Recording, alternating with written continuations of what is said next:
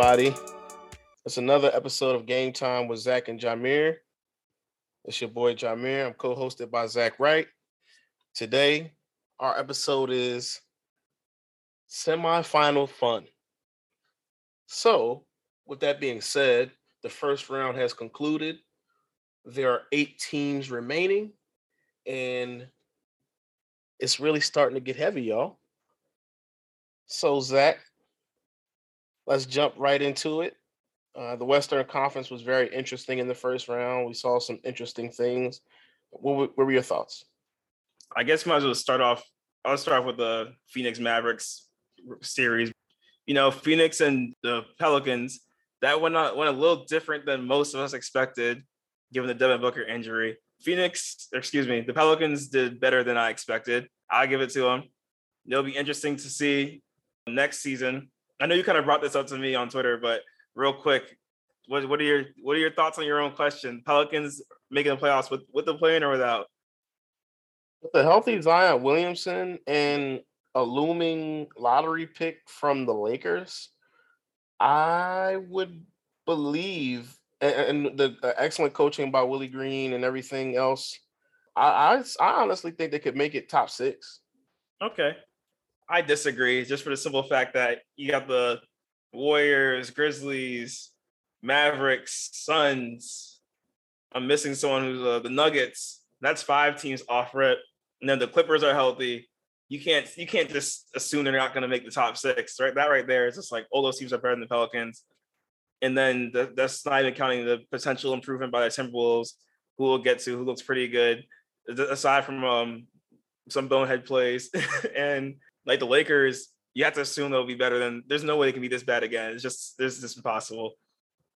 the same way with all the Lakers, but we're about the what about the Mavericks Jazz series? I'm not gonna lie, I'm taking a lot of pride in making that that the right call on that one. Mavs in six was a, was a, a big brain play on my part. Yeah, I, I, I, it was. I have to admit, uh, I, I'm thoroughly shocked well, I wasn't. I'm not thoroughly shocked because the the Utah Jazz have just been abysmal when it comes to doing what they should do or what they they are supposed to do in playoff series. There's you know the past three years now they've folded in situations where they should have won, and they have led in every series. They've they've led by at least one game the past three years in playoffs series that they've lost. So yes. that tells me everything I need to know about the Utah Jazz. Impending blow up question mark. And uh, just to quickly touch back on the the Pels and uh, Suns, uh, I just want to say that the the New Orleans Pelicans are going to be here for a while. I think that if Zion comes back and actually shows that he wants to play, they could have a really strong three to five year run with especially with CJ in the building running running point guard and that whole crew that they have. They have a bright future. Yeah, definitely. Big Zion guy. Just I just don't know at this point until he plays more than 50 games. I just I just have to assume he's not going to play that much. When he does play, they're really good, and they're this is the strongest roster they've had in his time there. So it would just it'll be interesting to see. But word with the Jazz and Mavs thing though. Honestly, it was just it was like I said in the last episode. It just the Jazz are broken. They're tired of each other. There's no commitment on the defensive end from anyone not named Rudy Gobert. And Royce O'Neale's okay, but I mean, it's he's just over. He is overmatched as the number one defensive player, defensive option on on the perimeter. Now, any on any serious team, he's probably like the third or fourth best perimeter defender.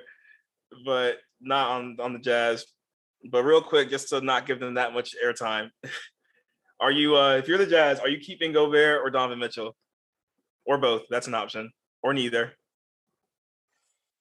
I'm stuck between. I'm stuck because Rudy Gobert is older, but at the same time, I feel like he's a more he he's more like he's a bigger part of their identity in terms of who they are as a team, especially with their defense.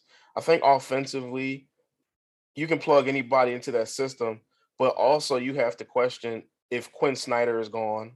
You have to question basically that whole uh, situation. Honestly, if I were the Utah Jazz, I would look to move at least one of them. It could be either one at this point, but I do think, but I will say, uh, it will be harder to rebuild around Donovan Mitchell because Rudy Gobert is the defensive like nucleus, and right. offensively, it's a shared offense outside of Donovan Mitchell. So right. yeah, I would say yeah, I'd say I'd say Donovan first because you get more back as well. Yes, I agree for those exact reasons. Because the fact of the matter is, you can build around Gobert, you can build around Donovan Mitchell. Either way, your team's not a championship team. That's just a fact. But at least you trade Donovan Mitchell, you can get better assets. You can get you can get more. You can get a young, talented player and draft picks, which is ideal if you're trading an All Star player.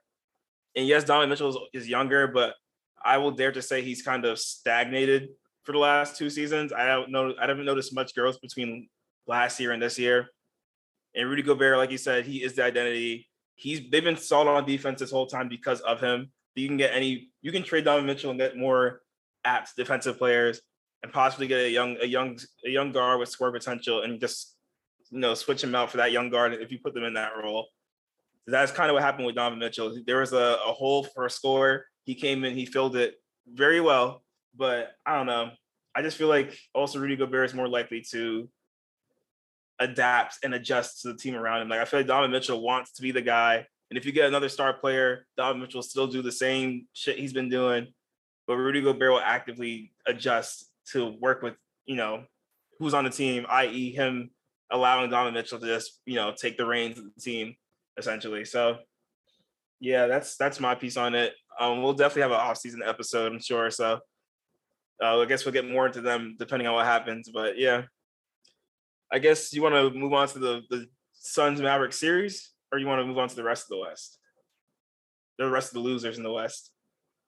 I would uh, just quickly talk about the the other series that took place. My gosh, oh, Denver will be dangerous next year when they get uh when they get Jamal Murray and Michael Porter back. Hopefully, Nikolai Jokic had to carry way too much quickly um, and then Minnesota, when they finally figure out how to not be stupid, maybe a coaching change happens there. But they they should have won that series, in my personal opinion. Yeah, um, definitely. They blew a number of leads, and we'll talk about that. That that kind of helped me. I, I guess I may be foreshadowing a little bit here, but that kind of helped me inform my prediction for the Golden State Memphis series. Uh, but Minnesota had so many opportunities to beat a tough yes. team. So if they can cut out the you know the ineptitude and also Cat actually you know grows a pair, they might be somewhere soon. But until that happens, the Minnesota Timberwolves will not reach their potential. That's that's just my two cents. Golden State looks great overall. I, I love the emergence of Jordan Poole. That's exciting. They may have a, a, a potential uh, a potential spa, uh, splash three, as I like to call them. Another splash brother, possibly because Jordan Poole is really playing like that. And yeah, uh, Memphis did what they were supposed to do. I guess. I mean, they they struggled, but I, I, think Minnesota folded a lot more than Memphis really won that series. So yeah, that that's just my two cents. Yeah, I agree. Minnesota lost. Memphis didn't really win. They squeaked by, I guess. Honestly, I wouldn't even blame the coach because like no coach in the world is telling Karl-Anthony Towns to shoot a 30 foot three with a minute and a half to go. You know what I mean? Like that wasn't the coach. That was just Cat trying to get his little moment. And he he sold he folded hard as hell, trying trying to be a hero. He did it two times, two straight possessions of just a dumbass three point shots. When he easily could have got the ball down low, used his, his skill, and scored on a center who's just not good enough to guard him. I don't care which center is out there, and he should fry every single big man Minnesota had to offer. So that was just a, a fumble on their part. But yeah, like you said, they grow up and uh, if Cat starts trying to, if he just plays instead of trying to stick to somebody and talking shit, with his squealy ass voice. That shit is the funniest part, right? Just be like, I don't know if you've seen that shit on Twitter where he was trying to like, act like deep in his voice a bit. Yeah, like, he's, he's, not, he's not that. He's he not corny as shit for that. That's a fact. He's really not that guy. Right, um, like, he just needs to like actually step into his bag and just like really go to work. Because the thing is, he's skilled as hell, but he just yes, like I don't know what it is, but it's just like because the thing is, the thing that disappoints me too, um, just quickly, I guess about Cat. I don't want to give him too much airtime because he doesn't deserve it, quite frankly. But I think the thing that bothers me the most is that he could be on a level with guys like uh, a Jokic and an Embiid, but a he needs to put the work in, and b he needs to like really grow up. Like mm-hmm. I feel like he, because like the dude dropped sixty this year, and he can really ball like that. Like he can shoot, he can he can run high pick and roll, low pick and roll. He can do damn near anything he you know. These other dudes can do, and he's more athletic than Jokic. But it's like he needs to be a better playmaker as well. But you know, just overall, just needs to grow up and just actually say, "All right, I'm Cat." Realistically, he could have been the best player on the floor, and he should have been. But it's just like you know, he just he just needs to grow up. So, uh, yeah, and I think we correctly predicted both of those series. So, not much to talk about there. You know, game time yeah. doing game time things. Yeah, right. We both said Memphis in the six on that one. That was pretty Although I expect it to be to look different, but the results are the results. Absolutely. Word. Why don't we get into the Western Conference games then? Okay. The, the, the series that are actually happening. What do you what's what are your thoughts on uh Golden State, Memphis? Oh, that's a that's going to be a you know a dog fight tonight. They're actually currently playing at the moment, and the other game, the game the other day, Golden State took by one point. Uh, I hated uh, the last call that they had, and I personally don't like how they ended game one. I thought that they could have gotten a better shot or a better look. Jaren Jackson was hot, but uh, they tried to run a play with Ja Morant to get to the rim to win the game, and Klay Thompson and others made a great play of stopping him to win by one. And currently, Golden State is leading the Grizzlies in game two by three points in the fourth quarter. So it's going to come down to the wire. Golden State could potentially head back to uh, the Chase Center up 2 0, which would be huge. So it's kind of a do or die game for Memphis right now, in my opinion. And with that being said, I do believe that Memphis will lose this series in no more than six. I would say probably six games. I wouldn't be surprised if it was five because again, the Golden State Warriors are a superior team to the Memphis Grizzlies, and the Memphis Grizzlies, well, not the, not Memphis, they are a superior team to Memphis, but they're also a superior team to Minnesota, and Minnesota had Memphis on the ropes multiple times. The difference between uh, Memphis or Minnesota and Golden State is that the Warriors will finish their food because they have veteran leadership. And if they ever get a big lead on the Grizzlies, they will never relinquish that lead. So, uh, and I just I just think that it's not the the uh the Grizzlies year. So that those are my thoughts. I feel that. I also agree. I also have uh Warriors in five, Warriors in six. Um, honestly, just like you said, it just comes down to execution. If we look at regular season, the Grizzlies play the Warriors really, really well. They do match up well, even in the game and three quarters that we've gotten thus far. They match up very well. But the problem is Memphis is just young and and we've seen them last series in certain situations. They they're you know they shoot themselves in the foot. And Golden State, while they are they do have their historical moments of shooting themselves in the foot, like uh you know Steph Curry has his like behind the back pass out of bounds in the finals and things like that the Warriors have been there. They've done that. When uh when push comes to shove, they can they they can and will turn it up more often than not. And like we said, we both feel like the Grizzlies kind of kind of got out that series, uh, you know, by luck. Not luck necessarily; they earned it, but certain things. There were certain things that the other team did that allowed them to win, rather than them pulling it out in a lot of situations. So, yeah, I just think it's just like you said, not their year. I think it's just going to come down to Golden State executing what matters most. like we saw in game one. They did what they needed to do, and then the Grizzlies ran a play where Ja Morant just uh did rim running in the in 2K lingo. He just he just ran to the rim and then just threw up a shot. You know, it's last second, so he got he can get fouled. Whether he got fouled or not, they're not going to call it most likely. But yeah, that's things like that is what's going to allow the Warriors to win the series. You know, I do think do think the Grizzlies will continue to put up a good fight. But yeah, I don't know. It'll be fun to see though. I've been, been enjoying what I've seen so far in the series. With that being said, and with everything that you've mentioned about the Grizzlies and the Warriors, we we kind of agree there that it'll it'll end in six or no later than six. Uh, what are your thoughts about Dallas and Phoenix? Uh, coming into the series, I felt like it was going to be Phoenix and five, and I feel the same. You know, I was I, you know, before Devin Booker came back, I was like, "Ooh, I don't know. Dallas might give them a run for their money." But with Devin Booker back, I just feel like Phoenix is definitely at that point. Phoenix is too strong for Dallas because Dallas is like, yes, they're a good team, or they have a good. What's the word I want to use? They have a good system for the roster they have, and they have the best player in the series without a doubt. But like, they have no answers for Ayton. They have no, they don't have much. Uh, just their perimeter players just aren't as strong as the perimeter players on Phoenix. The Phoenix's defense is, is well equipped to guard everyone not named Luka.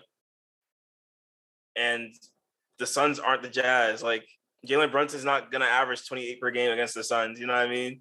Spencer Dinwiddie's not gonna come and average like 20 a game against a, a locked-in Suns team uh, Maxi Kleber's not going to look like Dirk Nowitzki, Dirk Nowitzki against the Suns. Like, I mean, granted, he had a good game one. Like, don't get me wrong, but he just looked like uh, he looked more like Ryan Anderson than than Dirk. You know what I mean? Like, there's just levels.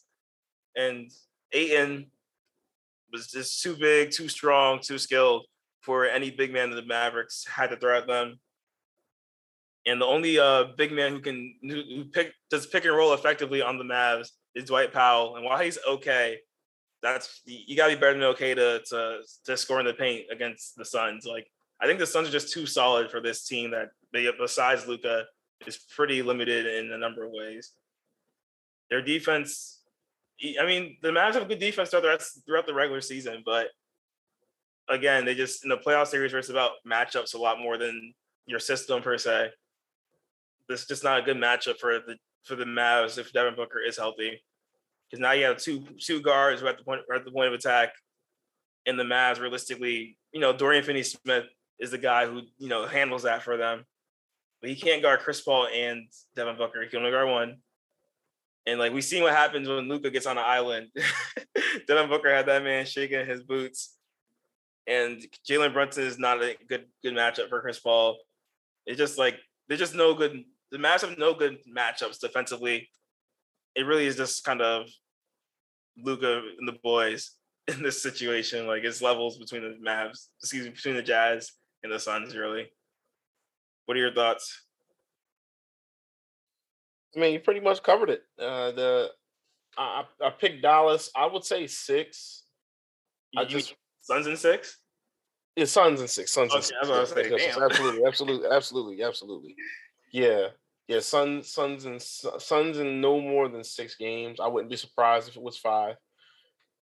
You pretty much covered it. I mean, the the uh, the Suns are head and shoulders above what the Utah Jazz have to offer, and while defensively they do have a great system, I agree with you. They just don't have the great. They don't have good, like really good individual talent on the defensive end, aside from a Dorian Finney-Smith and as you said, he can cover. He can only cover one player, and in the paint, the Utah Jazz.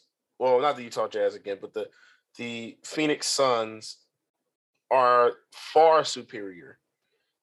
So they'll run the paint, the perimeter.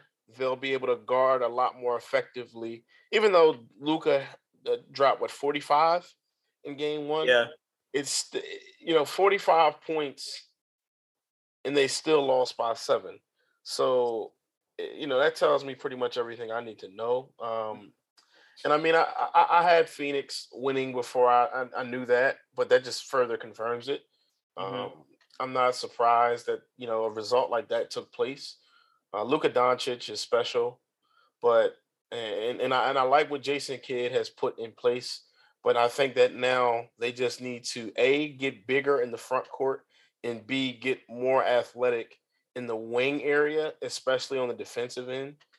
Uh, so if they can do those two things in the off season, which they probably won't, I think that they can be great going forward. But this Phoenix matchup is not a good one for them at all in any way, shape, or form. I mm-hmm. think that Chris Paul and Devin Booker will continue to pick them apart, and the front court will dominate uh, the the the Mavs uh, front court this entire series. JaVale McGee included, Cam Johnson, that whole squad, uh, Jae Crowder, Ayton. I think they're all gonna they're gonna run the series. Yeah, you could argue that JaVale McGee would be the best center on Dallas, and he is oh, he would be backup. He's the oh, backup yeah, on. He would be 100. percent He would start. Right. Yeah, they just don't. They just don't have enough. Simple as that, really. Ayton, like I feel like Ayton's gonna have a big series just because Ayton is one of the I like Ayton because he's not like he's not like a Jokic or Embiid. He's not getting hundred touches and doing all this post move shit, but like not or doing all this shit in the post, I should say, not post move shit. Like when he has a match, he's he's a player. Like when he has a bad matchup, he will take advantage and he will do it efficiently. And that's like in Dallas is just they don't have anything for him.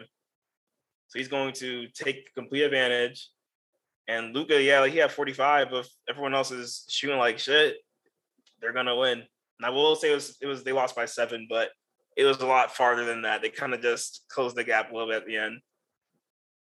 But yeah, you want to move on to the East at this point? I don't know. I feel like the series is kind of kind of it's kind of it's kind of a wash. Right.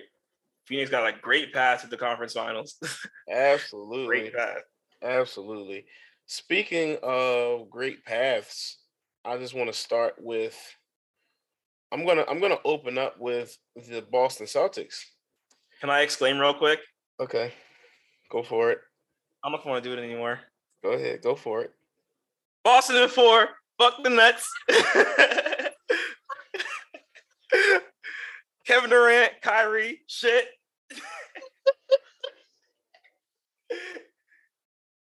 I just don't understand all this hoopla about the Nets. They have Kevin Durant. They have Kyrie Irving. The rest of the team fucking sucks. I just want to say, I did not expect a sweep. But the fact that people thought the Nets could actually win the series was insane to me. You have Seth Curry guarding Jaylen Brown. What the hell do you think gonna happen? what do you think is gonna happen if you have that man on him for a seven game series? And like I said, Grant Williams went dumb. My boy Grant Williams was looking like I don't even know who. He looked like a Rashard Lewis out there, bro. Wanna know why? They had freaking Goran Dragic on him. like, please. No one, if, if if you believe the Nets are going to win that series, I just want you to look at the roster and ask yourself, why would I think this? Why would I think this? Bruce Brown's their third best player. Last time Bruce Brown was the third best player on any team, that team was like the Pistons, and they're in the lottery. Just inept. But shout out to Blake Griffin. that was that was that was uh inspiring. I hope he gets under contract. But okay, I'm done. I was wrong. I picked the Nets. Yeah, the Brooklyn Nets are an absolute mess. They are they are terrible. Point blank. I think that they have to rethink their entire roster outside of Kyrie Irving and Kevin Durant. Um, ben Simmons at this Kyrie. Point, oh yeah, I, I, would rethink Kyrie too. Um, rethink Kyrie. I, I, I would rethink the entire. In fact, I I would say I would go as far as to say I would rethink the entire roster outside of Kevin Durant and Bruce Brown, and I'll explain why. I think that Bruce Brown is a good fit I just think that, like what Kyrie Irving has proven, if anything, is that he's not reliable. He's not dependable. All right. And I was kind of thinking about this more as a, a, side note, But I think that Kyrie Irving, the, the whole Brooklyn Nets situation is just disgraceful. You know, Kyrie Irving not showing up to work, never showing up to work. Ben Simmons just just being a scrub on a day-to-day basis. scrub. And Steve Nash not having a lick of coaching experience and just winding up being a coach. And I think of Ben Simmons oh, and Kyrie Irving as CJ McCollum's worst nightmare. And I'll explain why. Because when the new CBA negotiations come up, I know I'm going on a little bit of a tangent here, but when the this the, the, the conversations come up, when the, the, the Players Association has to debate or fight for players, they're gonna basically just, you know, shove the Brooklyn Nets down the throats of the Players Association, the owners. Well, can we get this kind of money? Ben Simmons. Uh, well, you know, what about this work conversation? Kyrie Irving, and it's it's to they're, they're going to use Kyrie Irving and Ben Simmons as examples as to why they shouldn't give players certain things and certain benefits and all that kind of stuff, and it sucks. Right. Um, they both have been put in great positions and have been given a lot of money, opportunity, and power. And the things that they've done with that has just been disgraceful. And I'm I'm glad that the Brooklyn Nets went home. Right. And for that for that reason, I think that they have a lot to, a lot of thinking to do in terms of what to do with Kyrie Irving because he's not dependable.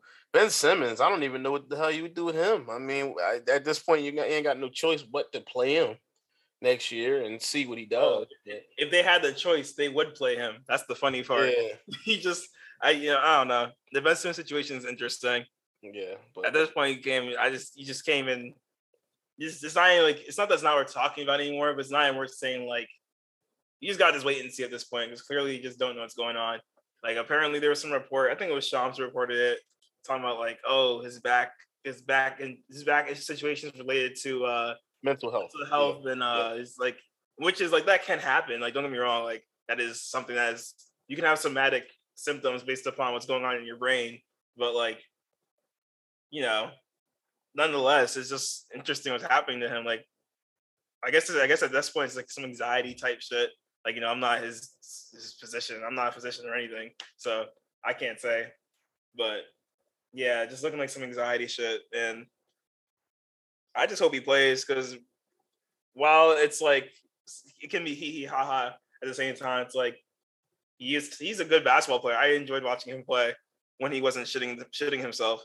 So just like hopefully he can get back on the court. But right now, his he has less trade value than um I don't even know. He's less trade value than like he's, pack, he's a, a pack of donuts. Yeah, he's. I think Westbrook might have more trade value than him at this point. Oh God, that's that's oh that's a burn.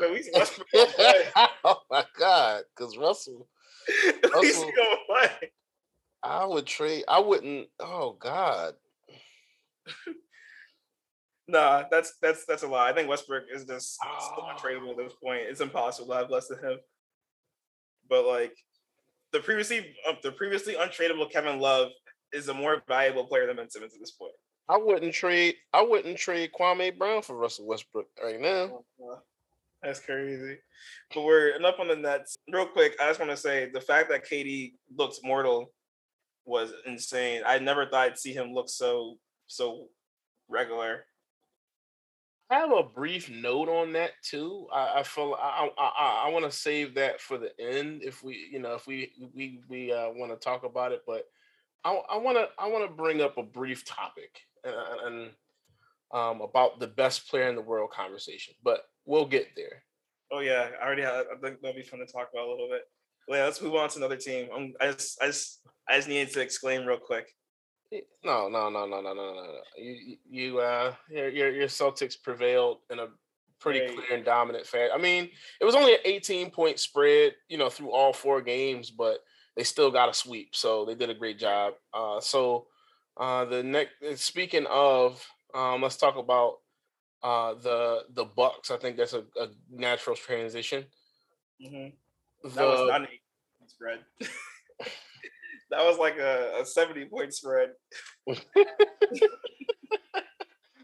uh, yeah, the Bucks. The Bucks took care of business. I mean, it was a little uglier at, at, at points, especially that first game. Uh, it was a little, it was a little uglier and a little touchy. Uh, you know, I think I think the Bucks kind of just had to feel out the Bulls a little bit the first couple games, and then you know also losing Khris Middleton, which is something that we'll talk. I guess we'll talk a little bit more about. But the the the, Bucks, you know, they took care of business. They they they went to a big lineup. Grayson Allen had a big series or a big couple games at least, and the Bucks did what they were supposed to do. All right. Yeah, I don't know. It's, it's not much to talk about because like we kind of discussed the series, you know, in depth in the first round episode. The Bucks were just built like the the Bulls were literally like The Bucks is the worst matchup. I, I don't know how else to explain it. It's just the worst matchup possible. That was the one team the Bulls had like very little chance of actually beating. Like they could have they could have pulled some games off against other teams, but or looks at least competed better against other teams. They pulled off one game, but took DeRozan like hitting like the one thing I said that that couldn't be done, he did. He was hitting uh, mid range fadeaways over over Giannis to win a game, but that's literally what it took to win. It was just like, and he didn't replicate it because that's just hard to do. But um, yeah, I'd like to talk about them when we do our little off season episode because they're just an interesting team. They could uh, either just be this and be uh, Utah East, or they can make some moves. But yeah, they have they have a couple paths to go down. Where why don't we move on to Miami Atlanta series, which is also another another great prediction by the game time crew here. Although it wasn't hard to predict. I figured they'd get one, but Trae Young looked like some ass. Yeah, the Brooklyn, the, the Miami, not Brooklyn, Miami. Miami shut down anything that Atlanta dreamed or hoped of doing.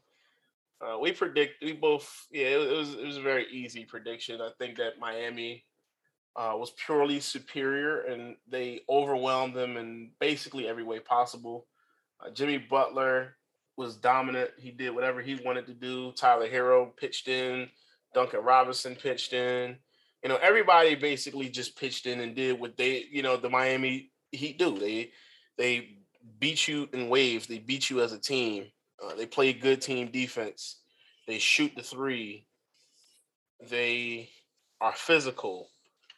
They, you know, they scheme up they scheme very well against uh, good players, and you know they just do their job. So that was all the things they did, and you know that combined with Atlanta kind of just fighting through to get into the playoffs, and you know fighting off injury and all that kind of stuff. They got a little bit of John. They got you know they got John Collins and uh, Clint Capela both coming off of injuries, and you know Trae Young, as you said, he just he looked he looked regular.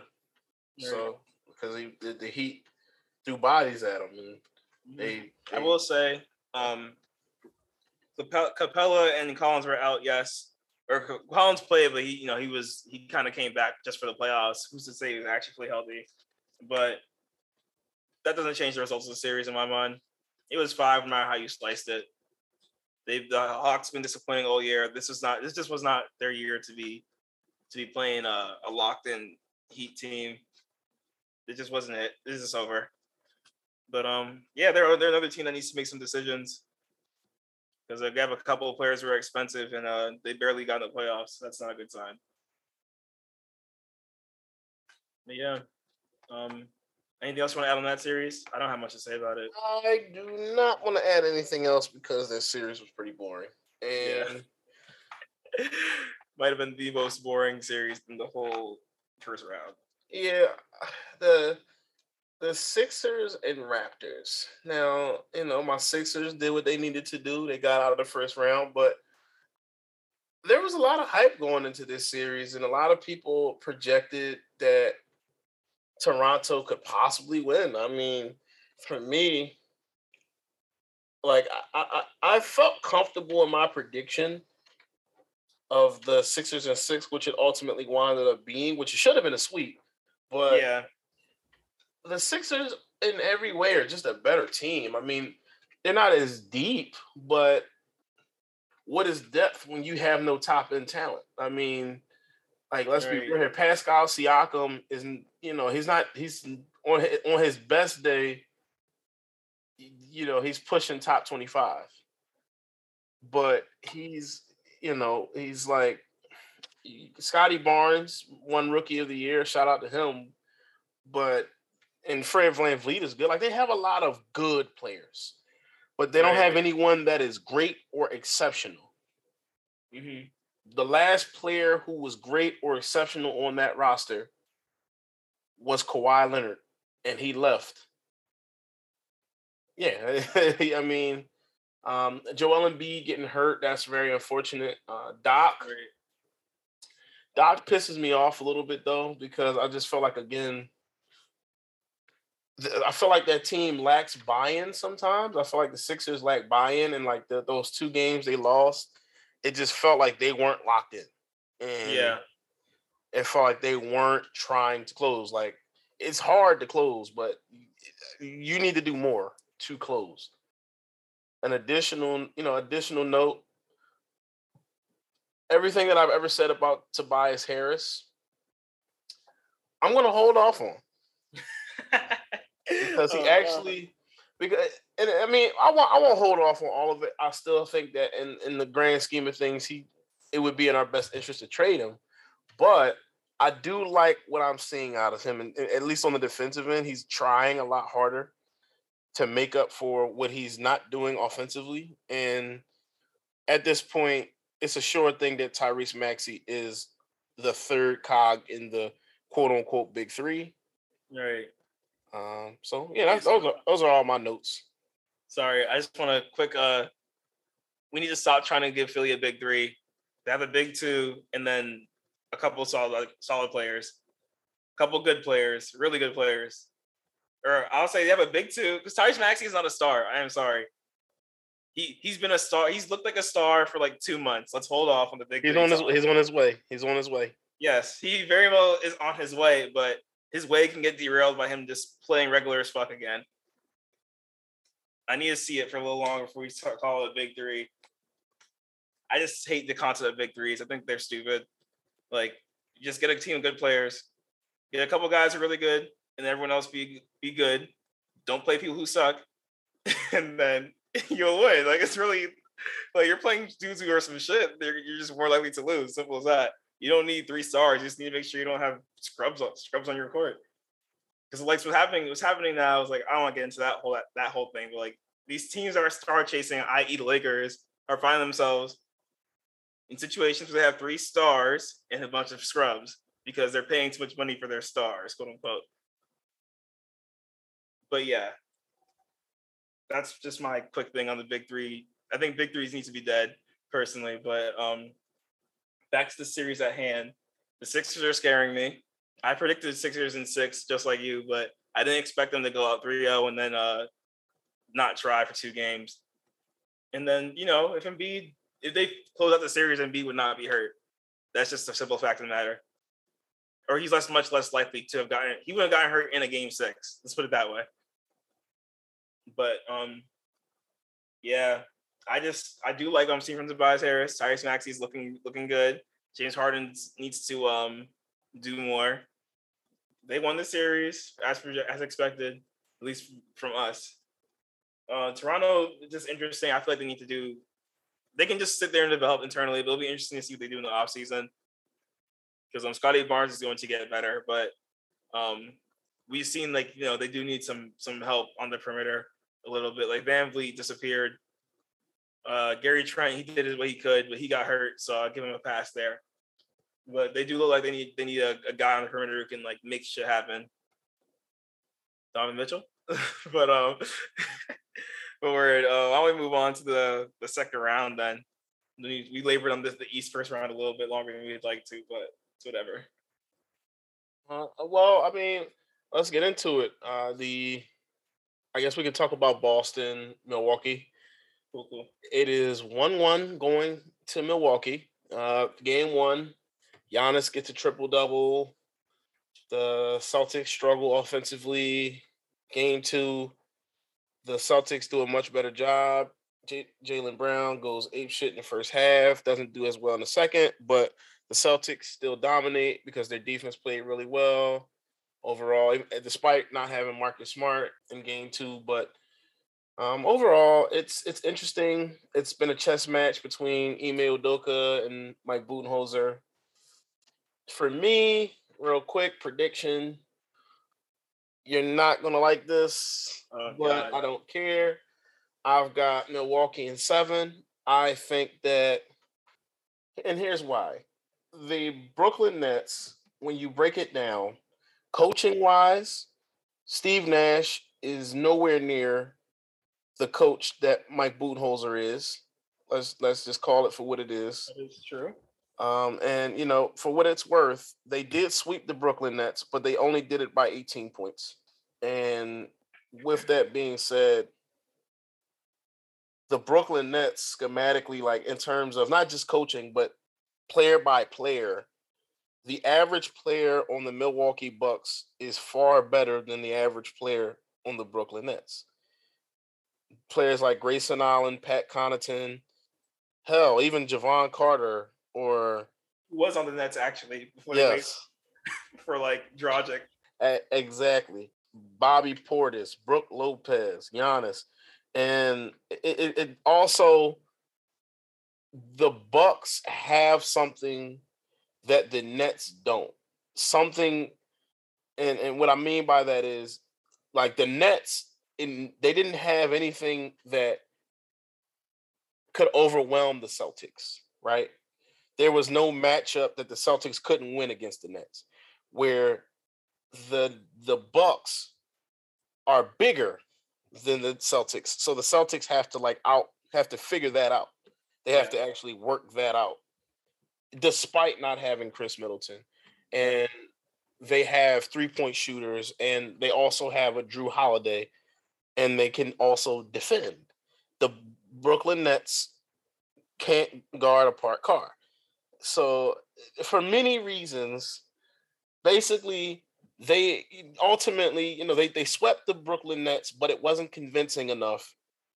And they have to now deal with a team that is actually good at everything. Mm-hmm. So, and also have a superstar named Giannis Antetokounmpo, and right. a Khris Middleton who, even without Khris Middleton, they could beat the Celtics. And if they get Khris Middleton back,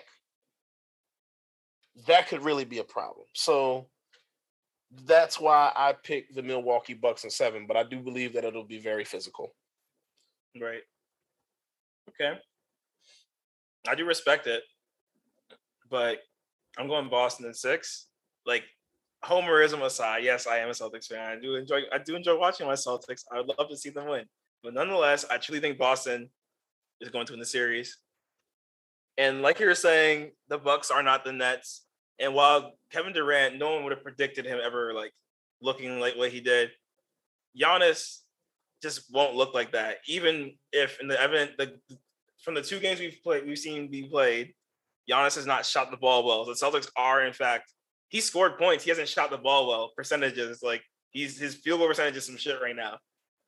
They have guarded him well in terms of like individual matchups. Al Horford is doing an outstanding job.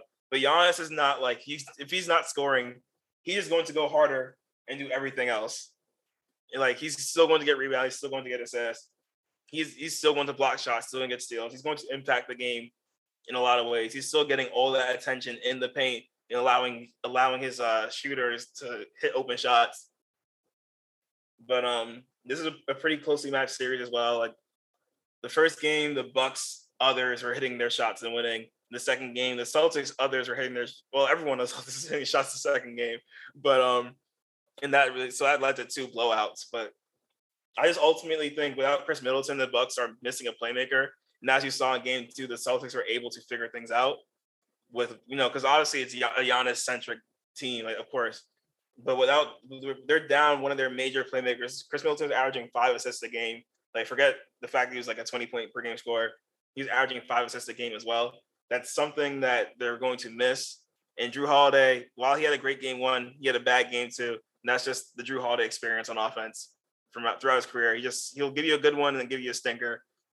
So with that, I just think it's goes uh, ultimately going to come down to like keeping Giannis below sixty percent from the field, which I think Boston is capable of doing. Just they have the the range of defenders to do so.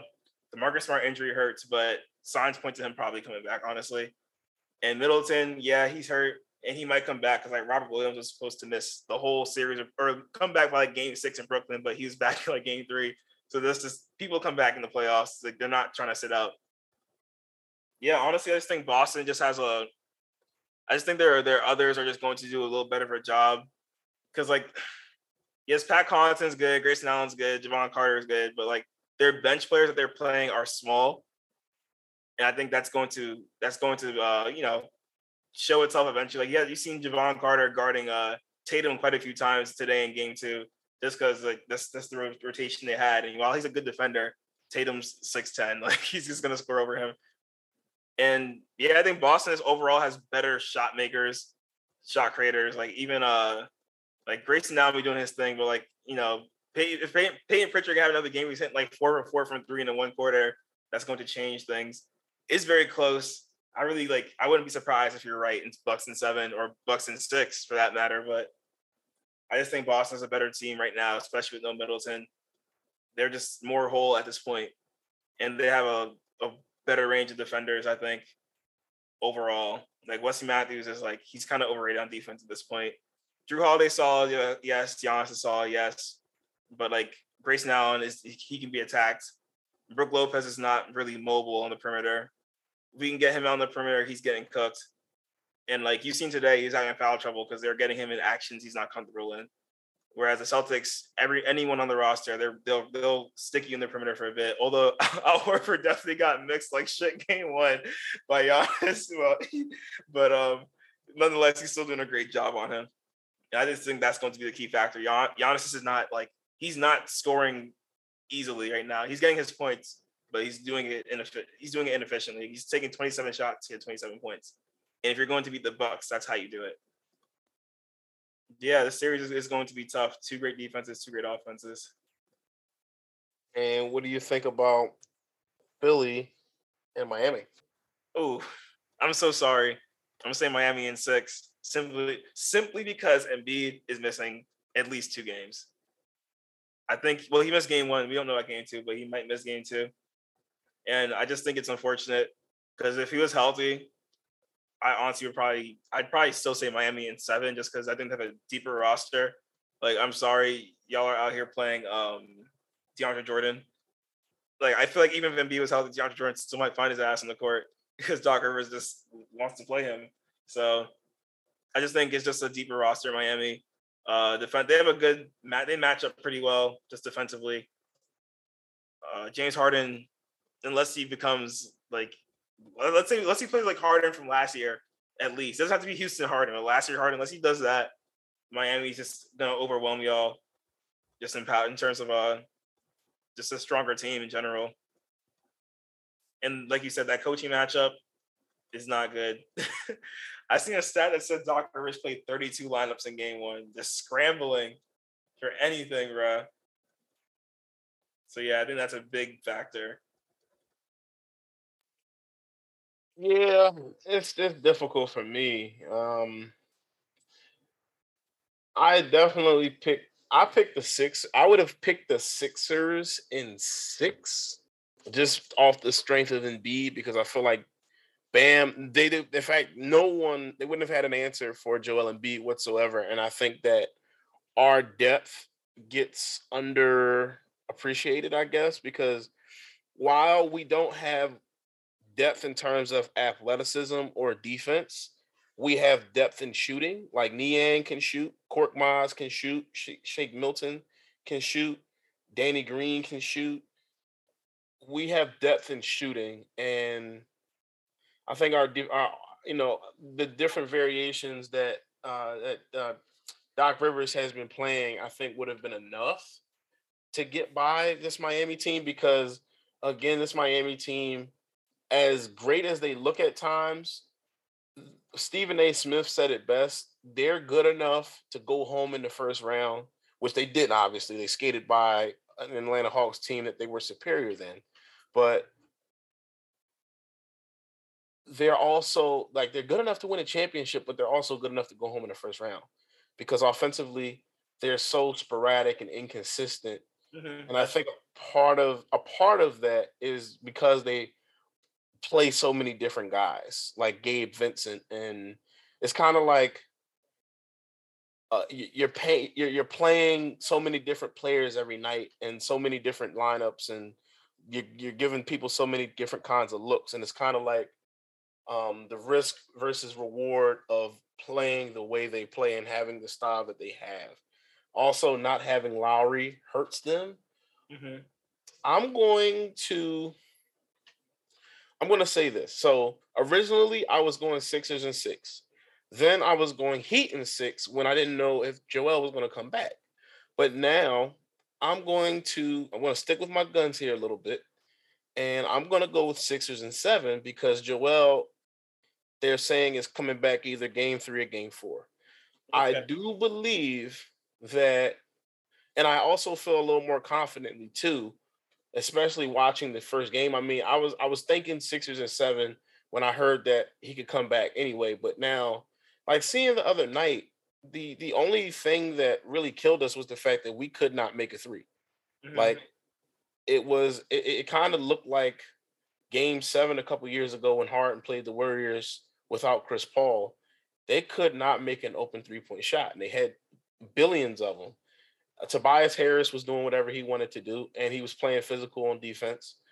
Um, James Harden, we get, we have James step step slow Harden, and it, it, it's unfortunate, but because uh, to be honest with you, if I'm being completely honest, if we had Houston Harden or hell Brooklyn Harden, I think we could beat the the the Heat without Jane, uh, the uh, without Joel Embiid, in my personal opinion. But that's neither here nor there. But ultimately, I believe the Sixers can get to Philly one one, can get out of Philly two two, and I think Joel will get his footing by Game Six, and I think we can win. You know, in a worst case scenario, the best two out of three in a in a you know in you know a stretch where it comes down to three games. So I think that we could beat the Heat in that situation. So gotcha. That's my thought on that series. Well, we'll see how things go. Uh, for the sake of time, we'll save we'll save the the conversation about uh what the number one player in the world looks like for next next episode because it'll still be relevant. Absolutely. and Giannis being in the next being in this round. Absolutely. But yeah, that's it for today's episode of Game Time. My name's Zach, hosted by John Ray Wilson. Thanks for tuning in. You can find us on Instagram at Game Time underscore podcast, on Twitter at Game Time underscore ZNJ, on Facebook at Game Time with ZNJ. Step down further content, tweets, the Instagram posts, all that good stuff. You can find us on Spotify, Apple Podcast, Anchor, anywhere you can find podcasts, really, we're there. Thanks for tuning in. Can't wait to talk more basketball on Game Time.